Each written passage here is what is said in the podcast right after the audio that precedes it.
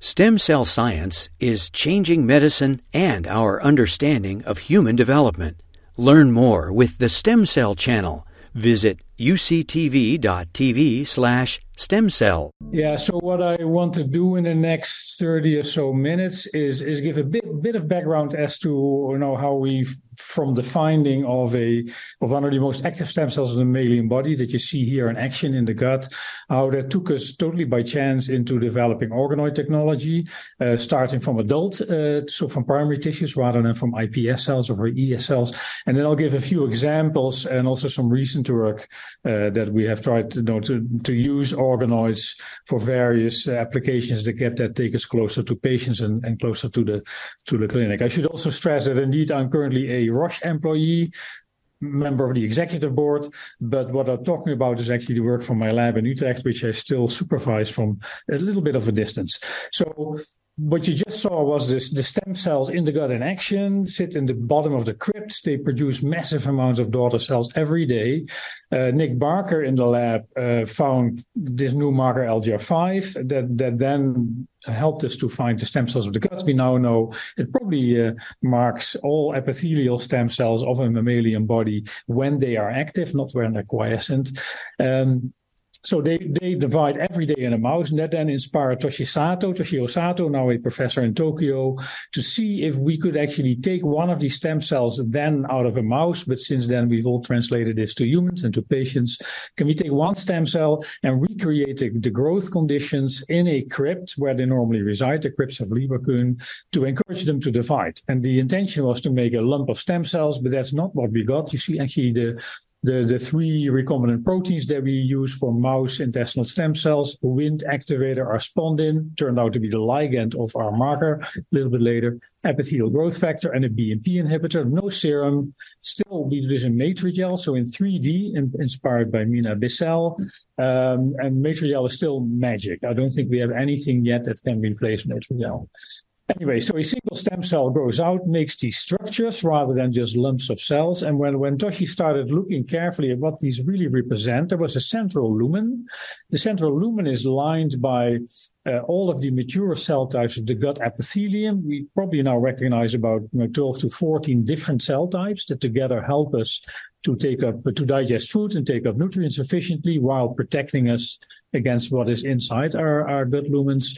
And these buds that you're sticking out turn out to be uh, sort of equivalents of crypts with, with multiple stem cells. So we start from one, but we make many of these organoids and then daughter cells that, uh, that divide and move to the, uh, to the center of, of this lumen here. Um, several very unexpected observations. One was, first of all, that they built these structures at all in a, in a very reproducible manner. Second, that they actually don't stop doing this. So these stem cells grew uh, essentially forever. We now have them in culture for more than 10 years and still every week they grow about tenfold, creating these structures, which we now, which we then called mini guts. We now call them intestinal organoids. And as I said, they they contain all of the cell types of the gut epithelium. I'll give I'll, I'll discuss one of our recent projects where we uh, exploit this. And even they put the cell the cell types, the different cell types, in the right positions of these structures. Now, they don't really look like guts, but when we line them up by growing them in, in bundled collagen gels rather than a Matrigel, which is a more amorphous gel, you can see that they fuse. You see them in the top here. But then we, when, when we start from one stem cell, we have enough of these organoids lined up. Uh, we, and this was done by Norman Sachs, now active in California. Actually, we can make these long tubes that really start looking like real guts. So a central lumen, that's where all the, the differentiated cells, when they're about five, six days old, they actually undergo apoptosis, they end up in a lumen, uh, like what happens in a real gut. And then we have multiple crypts that line uh, that line this central lumen of the gut tube. And in this uh, in this epithelium, we essentially see all of the cell types. Now, one immediate, exp- uh, um, one immediate uh, way of using this an example would be to uh, not only grow normal cells, but also grow cancer cells. We just heard about uh, cancer in patients, uh, and we can do this side by side. So that's, that, that was then quite unique. Uh, so in the lab, we would have a sample of normal gut epithelium. You just saw a patient with colon cancer. On the right, we would have the, the tumor tissue growing. And this would now allow us, first of all, to read the DNA of the tumor, but that could have been done directly on the primary tissue sample. But most importantly, we have the tumor cells in a petri dish growing uh, probably forever, um, um, representing the tumor of an individual patient. And this can now be screened, these tumor organoids, and uh, in theory, then and then we can predict possibly by screening uh, cancer organoids what would be a good drug or drug combination or treatment regimen for an individual cancer patient. Now this turns out to to work well. Uh, we were not the first. We were working hard on this, but then scooped by a, a, beautiful study in Science 2018 that shows that if you do this carefully in well-controlled phase one and two trials, the predictive value of organoids, so, so basically the organoids are grown from patients that are already participating in trials. The organoids are exposed to the same treatment regimen that the, the patients will experience in a trial, and then we can compare the outcomes. Did the organoids predict well or did they not predict well what would happen to the patient? And it turns turns out that at least in this first uh, study, 85 to 90% correct predictions came out of just screening organoids. And then the, the next four papers, we had some involvement, but these were all clinical groups that we helped a little bit. And now there's probably about 30 or 40 papers that all show that if you do this carefully, uh, it's not not very simple yet, but you actually can very well predict for both for classical chemotherapeutics, for radiation, and for targeted therapeutics, you can predict if a patient will not respond with very high fidelity. What this this particular uh, um, version of the test doesn't show is whether immune checkpoint inhibitors, for instance, will work because we have no immune cells in this particular version. There is actually now a number of papers where they are added, and they also score very well. And angiogenesis inhibitors will of course also not score because these tumors as they grow in the lab are not dependent on a on a blood circulation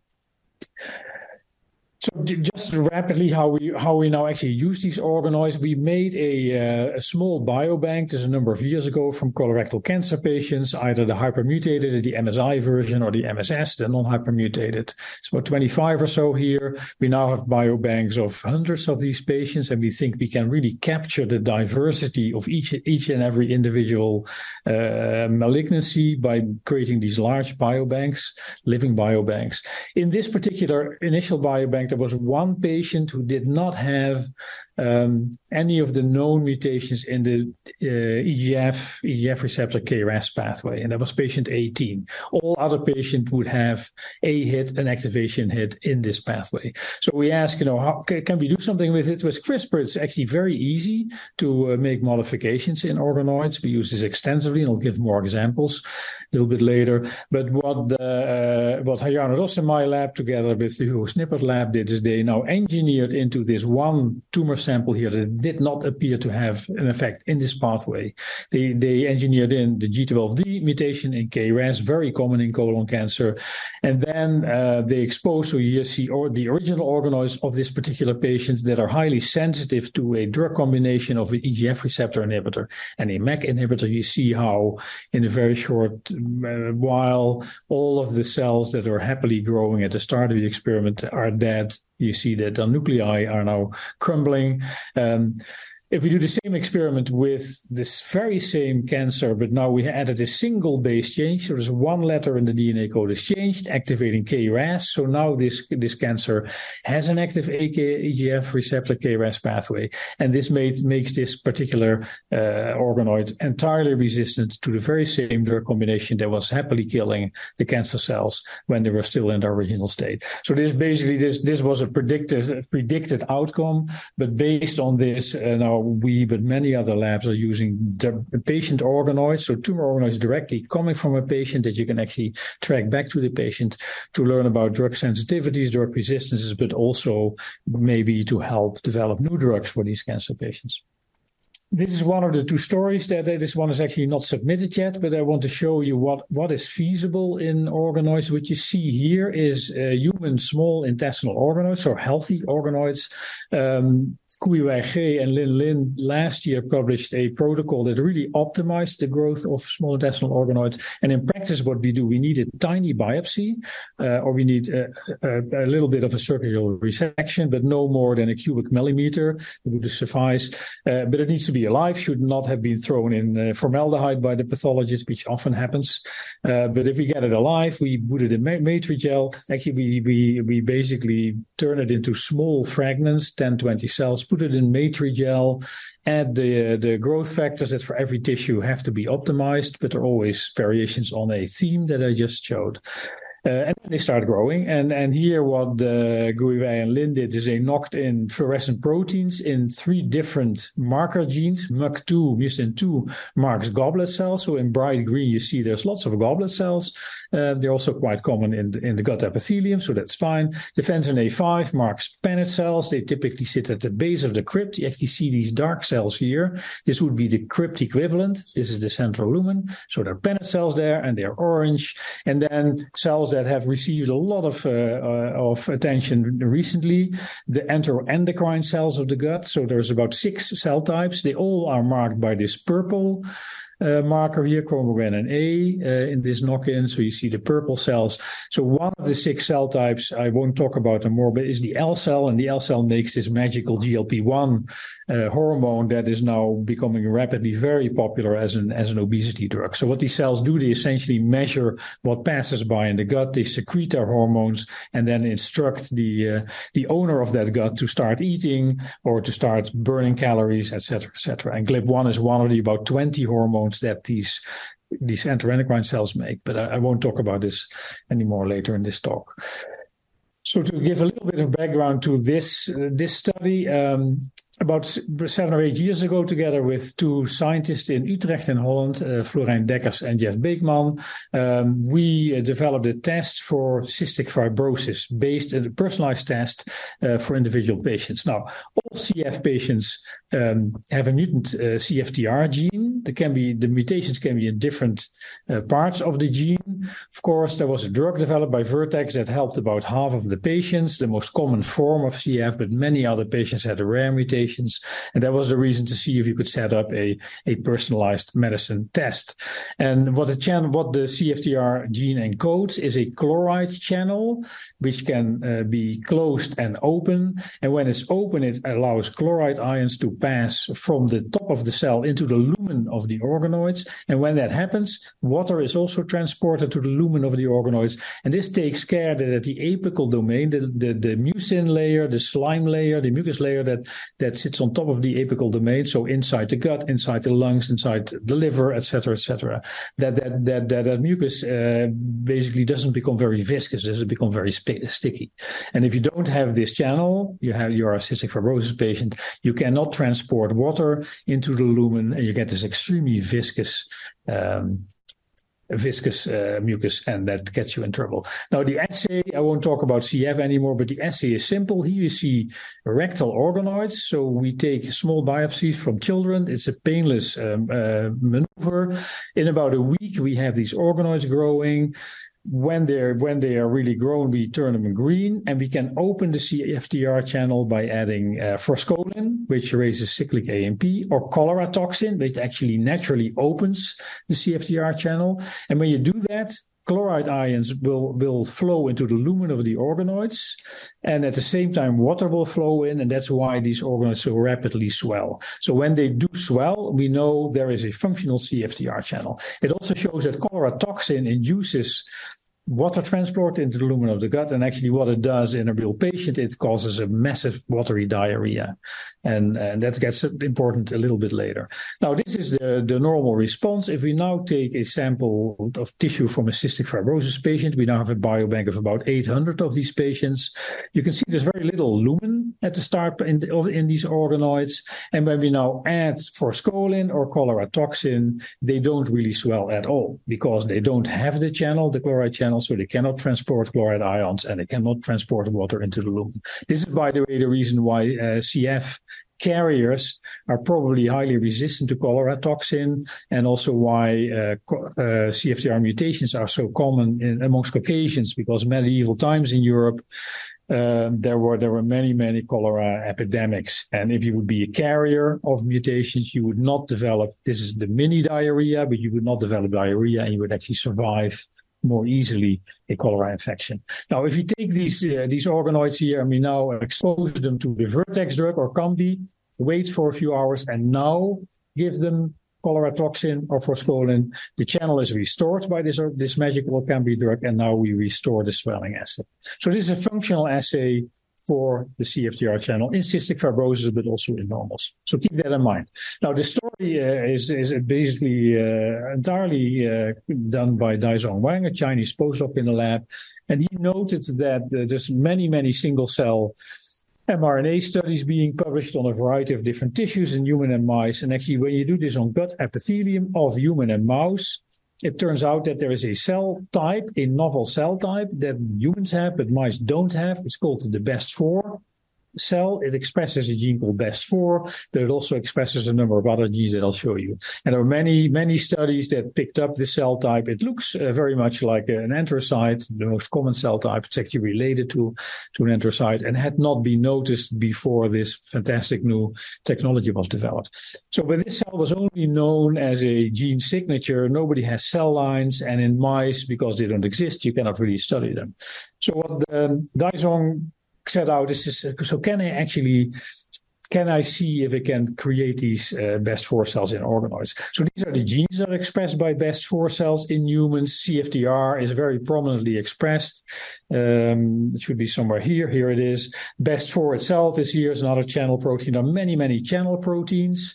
Um, the BEST4 cells are predicted to help balance uh, ions like chloride, sodium, potassium across the apical membrane and also water and pH, so control pH. You also note that SPIB is a transcription factor that appears to be unique to BEST4 cells, and that also gets to be important a little bit later. So this is the BEST4 cell. So on its apical domain, it has CFTR, as already showed it, so it allows chloride ions, and then water follows. So it basically keeps water on the outside, on the luminal side of the epithelium. Also important for the story is yet another molecule that sits on the apical side, GUCI2C. It is a receptor that when triggered by its ligands, you see the ligands here, the GUCAs, will create cyclic GMP, and cyclic GMP, like cyclic AMP, will actually open the CFTR channel. This is how um, heat stable enterotoxin from E. coli causes a massive diarrhea. It presumably binds to GUCA2C and then uh, through cyclic GMP opens the CFTR channel. So, so cholera uh, causes diarrhea th- through the use of CFTR, the activation of C- CFTR. But also this heat stable enterotoxin, uh, E. coli, will do the exact same thing, albeit by a slightly different mechanism. So do we have BEST4 cells in the organoid? So can we actually do experiments on these cells rather than look at mRNA uh, signatures and, and, predict what they do?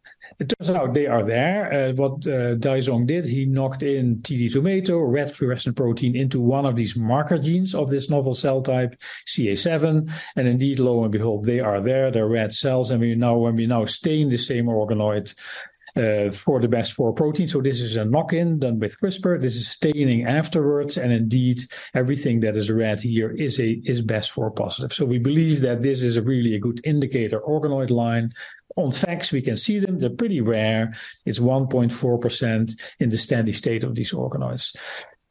So we've actually learned that the intestinal epithelium is, is pretty active in terms of, uh, of immune responses or controlling immune responses. And, and many of the interleukins, now that we can study them in vitro, actually do stuff on the uh, intestinal, directly on the intestinal epithelial cells. So that Daizong then asked, can we actually increase the numbers of these BEST4 cells with with a, a, large number. You see some of them here of these uh, cytokines or chemokines, etc., etc. And it turns out that gamma interferon is a very potent activator of increasing BEST4 cell numbers. So this is again the same reporter that you see here.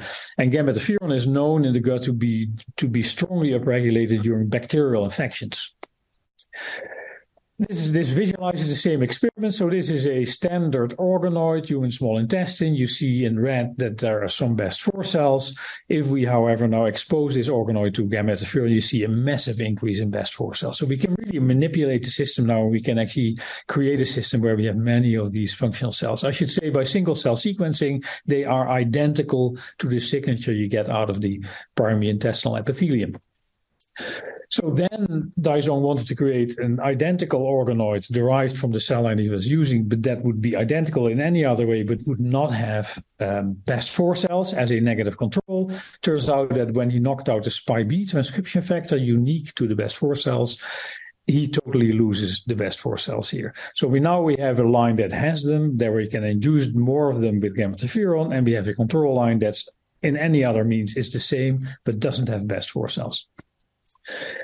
So then he actually uh, wanted to perform this uh, this cystic fibrosis functional test. So the the swelling assay I just showed, um, and he focused on two things. First of all, he focused on the fact that cholera toxin opens the CFTR channel and would lead to uh, swelling. Indeed, I don't show this here, but cholera toxin cannot when we when we have no best four cells in our organoid, there is no swelling.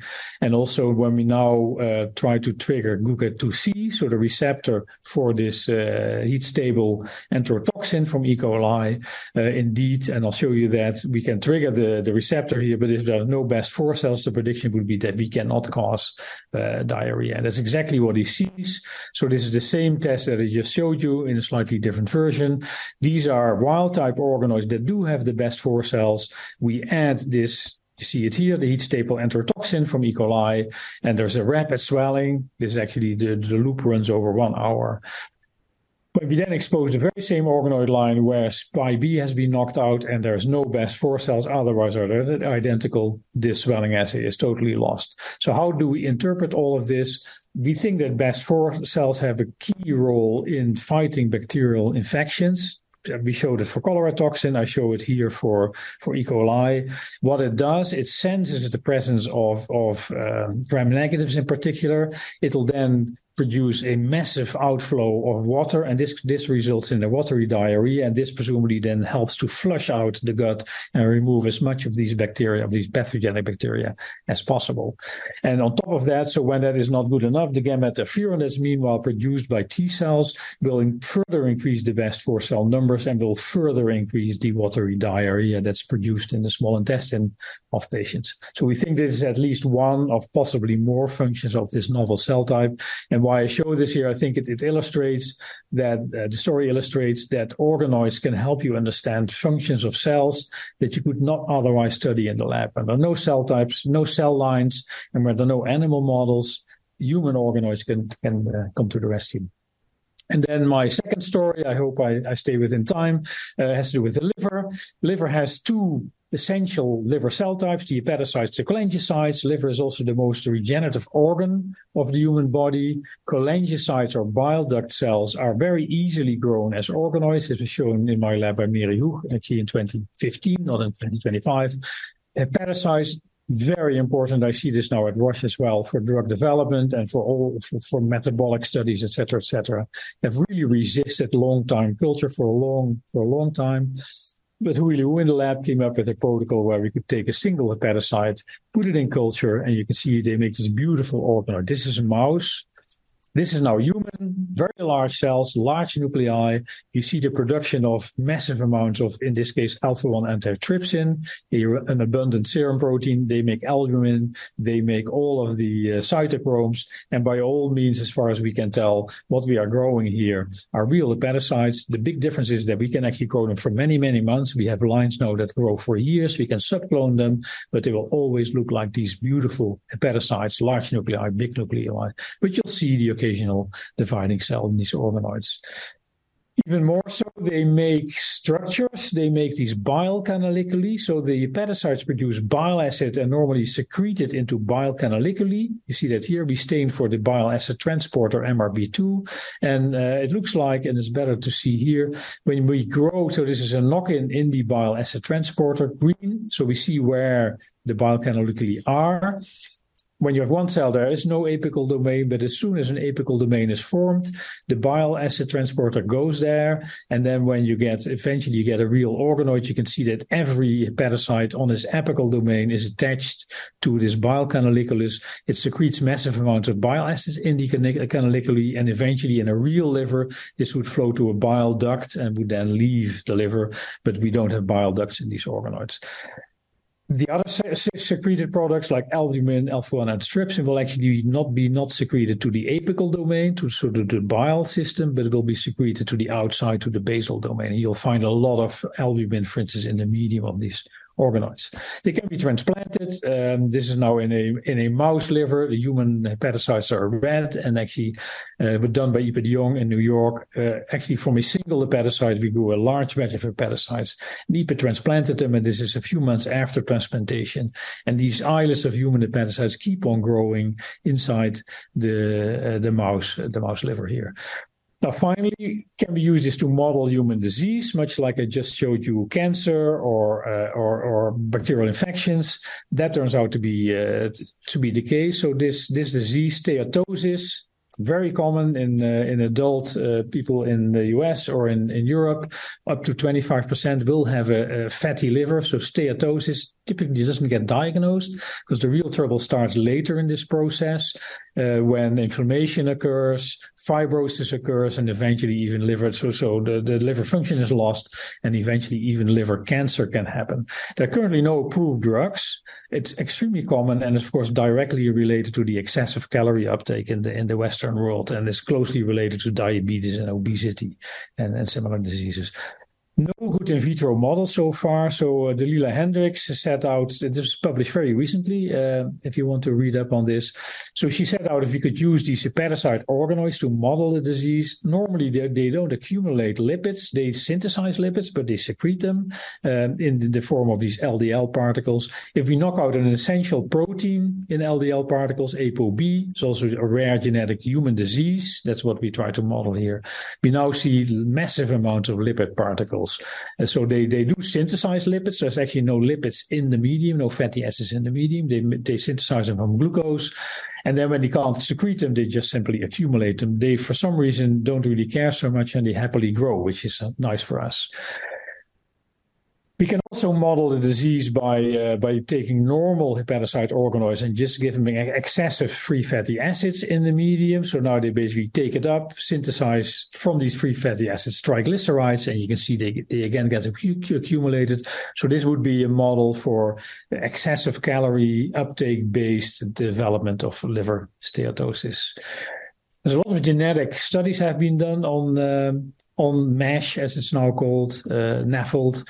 Uh, many, many risk genes have been found, but often it's not known exactly what the, what the risk the risk gene does. So, is a risk allele uh, actually helping or or um, endangering the patient? One of these is, is the, one of the most frequently found hit is PNPLA3, a gene of relatively unknown function. So, what Delila did is she took a an organoid from a line that did not have the I148M uh, risk SNP. Um, so it has two wild type alleles. Then uh, she, by base editing, she actually by prime editing in this, case, she created a single allele or two alleles where the I was replaced by a methionine here, and she created a null. Now, when she created a null allele by by disrupting the gene with CRISPR, you can see steatosis results, at least in this in vitro model. And when you create these risk alleles, particularly in the homozygous state, you can also start seeing the the the uh, modest but clearly present uh, accumulation of lipids. So we would argue that PNPLA3 is a gene you would like to activate to protect to, to, to protect the patient. You would not like to block it. Having said that, you can actually find in literature that that several uh, pharma companies are currently developing inhibitors of PNPLA3 in the hopes that this would help patients with steatosis. We would argue if you actually inhibit PNPLA3, we do this by a knockout, you, you actually will get the patient into trouble. We have to see how these trials will come out, uh, and that'll happen, and we'll see that in the next few years. We also uh, got a lot of um, uh, drugs in development. So, as I said, there are no approved drugs, are many attempts Some aim to block this fibrosis. They will not score in this assay. There's quite a few that, for instance, block uh, triglyceride synthesis. ACC is one. DGAT2 is one. You see some of these drugs work well. Others do nothing, at least in these assays. And again, we'll be curious to see if these, if any of these will will score in the clinical trials. This is my final slide. So here you see uh, so from the previous study, we would predict that a combination of DGAT1 inhibitor and DGAT2 inhibitor, these are closely related enzymes that that that perform a key step in triglyceride synthesis. Um, when the organoids are dark, and I'll play the movie again. So when the organoids are dark, they are full of lipids. You see the droplets here in this phase contrast. So we add the inhibitors over about three or four days. Apparently, the the the hepatocytes burn up the lipids and they slowly clear um, the lipids away from the intracellular spaces. And at the same time, we see that the organs keep on growing. So our conclusion is from this fairly simple experiment, these two inhibitors, first of all, they help uh, getting a bit of steatosis of lipid accumulation, but they also are not toxic, at least for the liver, because they allow the livers to happily grow. After we have some other inhibitors that also clear the organoids, but it's clearly not so healthy because they stop growing, and then often in many cases we also see a lot of apoptosis. So, so to to end my second story, what we think is this might represent a model for human steatosis, where there is no good animal model, there's also no good in vitro model so far, which might help help actually to come up with uh, with treatments for this um, this very common and also very uh, threatening disease. And with that, uh, I, I, guess I named the people during my talk. I'd like to thank you very much for your attention. I hope I left some time for Q&A. Thank you. Thank you so much, Hans, Dr. Clevers, for this um, amazing talk. We have some questions from the audience. I don't know where the Mics are over there? Okay, so yeah, the, the, the first one is over there. Uh, great talk. Thanks very much. Uh, Geoff Lomax, CIRM. I, the, on the gut, the, the, the mini gut, what do we call The gut organoids, sorry, the first story. I mean, a very exciting opportunity to really build something up in a personalized medicine way, the example you gave. The question really is how how close is that, or what's the potential for the automation of, the, of that process? And you know, how close are we to standard diagnostics using those tools? Yeah, well, that, that so. I've actually now that I'm a Roche, Roche being a very large diagnostics company as well, one of the largest in the world. We've had lots of discussions around this. But let me first say that for for cystic fibrosis in in Holland and also now some other con- uh, countries, essentially all patients that did not have access to the Vertex drug, which is about half, because the Vertex drug Orkambi is, is, is has been in trials and is approved for Delta 508 patients homozygous delta 508 patients. But the other, the other half is a wide array of different mutations. Um, there was no a, a, approval for, for this patient group, so uh, insurance companies typically would not reimburse. And actually, we've made a biobank of all non delta 508 patients in Holland, about 600 virtually all of them have, have been screened. And uh, we we have several dozen patients that actually were found to be responsive in organoids and black and white. What we hear back from the clinic, they always respond to the drug, and it's reimbursed in Holland. So there's actually now there's there's a third generation drug from uh, from Vertex that no longer makes this very uh, very um, important because now I think they treat positively about 95% of the patients. But that was that was done by hand in the lab. Of course, there's not a great hurry in cystic fibrosis, and also the numbers are pretty low. If you think about cancer, so for, for Holland, we would have 150,000 new cancer patients every year, a country of 70 million people. So th- there, the assay is, is too, too expensive. It's too slow. It would take multiple weeks. And also, you need highly trained personnel. So there are companies that are with microfluidics, in particular, try to bring down the volumes and uh, the, the, increase the, the, the, standardization and the reproducibility. I'm actually a founder of a co-founder of one of these companies. So Xilis, but I can I can state that actually it is now possible with these machines. Also, other companies have set this up in a matter of about seven to eight days to go from a small biopsy to a reliable re- readout on a limited number, say 20, 30 different drug combinations. That's probably what in practice we would need. And this would be this a machine that basically fits in standard diagnostics lab and can run by a typical diagnostics uh, technician. The big challenge relative to, to, to CF is that for CF there was no other drug for these patients, so they could they either got Orkambi or nothing. So we could immediately, when we predicted something, the doctors were taking the risk to give it to patients, and, and that validated the assay immediately. Of course, for, for most cancer types, we just heard examples uh, uh, today. Uh, there are many uh, good, if not very good, treatments. You cannot just go in and say, I now have a new uh, diagnostic tool, forget about no pathology or DNA sequencing, this is much better. So this will take a lot of validation, and then reimbursement will be will be very important. I see how important it is for companies to develop to develop my sense from what I've seen is is actually the, the, the reproducibility between labs is high, the predictive value is high. Um, so my sense is there will be there will be space for this, but it might take multiple years before this is embraced by the entire health healthcare industry. Very exciting. One Thank more you. question. Kat? Yeah, as usual, that was a spectacular talk. I don't know if you can see me. Thanks, Hans. I really appreciate it. I see somebody. I see somebody waving. That's yeah. me. That's you. You always see the back of my head at these things, uh, which is better. Uh, the best four cells, those are very interesting. I thought you were talking about the plus four cell at first because there was that whole debate. But the best four cells being interferon gamma responsive and uh, suggesting that we get immunity to enterotoxigenic E. coli that you show could actually introduce mutations and initiate malignancy as well. Does that mean if we're using JAK2 inhibitors that also inhibit interferon gamma signaling, we could reduce our gut in- immunity? Uh, Did I interpret get- that correctly? Yeah, yeah. Yeah, so the prediction would be that if, if gamma, interfer- gamma interferon signaling, we haven't tried it, it's actually a good experiment. If you block gamma interferon signaling, you will not see the increase in, in these cells, Yeah. and you will not get this massive diarrhea. Maybe, maybe it's also a nice treatment if you don't want to dehydrate patients by Yeah, their diarrhea. yeah, just- But that would be a prediction, yeah. sure. Okay, great, thanks. Uh, one uh, one important component of the gut is the microbiome, and I was wondering how can we combine that with the gut uh, uh, organoids uh, in a productive way? Can you elaborate on that? Yeah, so there are actually multiple studies already. We we we try to always work in very simple studies. So so uh, Kat was just referring to a study that we published a few years ago, where we asked that a particular strain of E. coli called PKS E. coli, which is quite you know quite frequent. About twenty percent of people carry this particular E. coli in their gut. Was known to be genotoxic, secretes a small molecule that interacts with DNA, and we actually in organoid we basically injected them in organoids and showed that they they produce a very specific mutational signature. Um, that then was also picked up in cancer patients. So it looks like about 10% of uh, of cancer patients have massive amount, massive numbers of mutations that appear to be caused by this particular E. coli. That's pretty common. So, but that is not the entire microbiome. There was a single E. coli that we co- co- could co-culture inside organoids.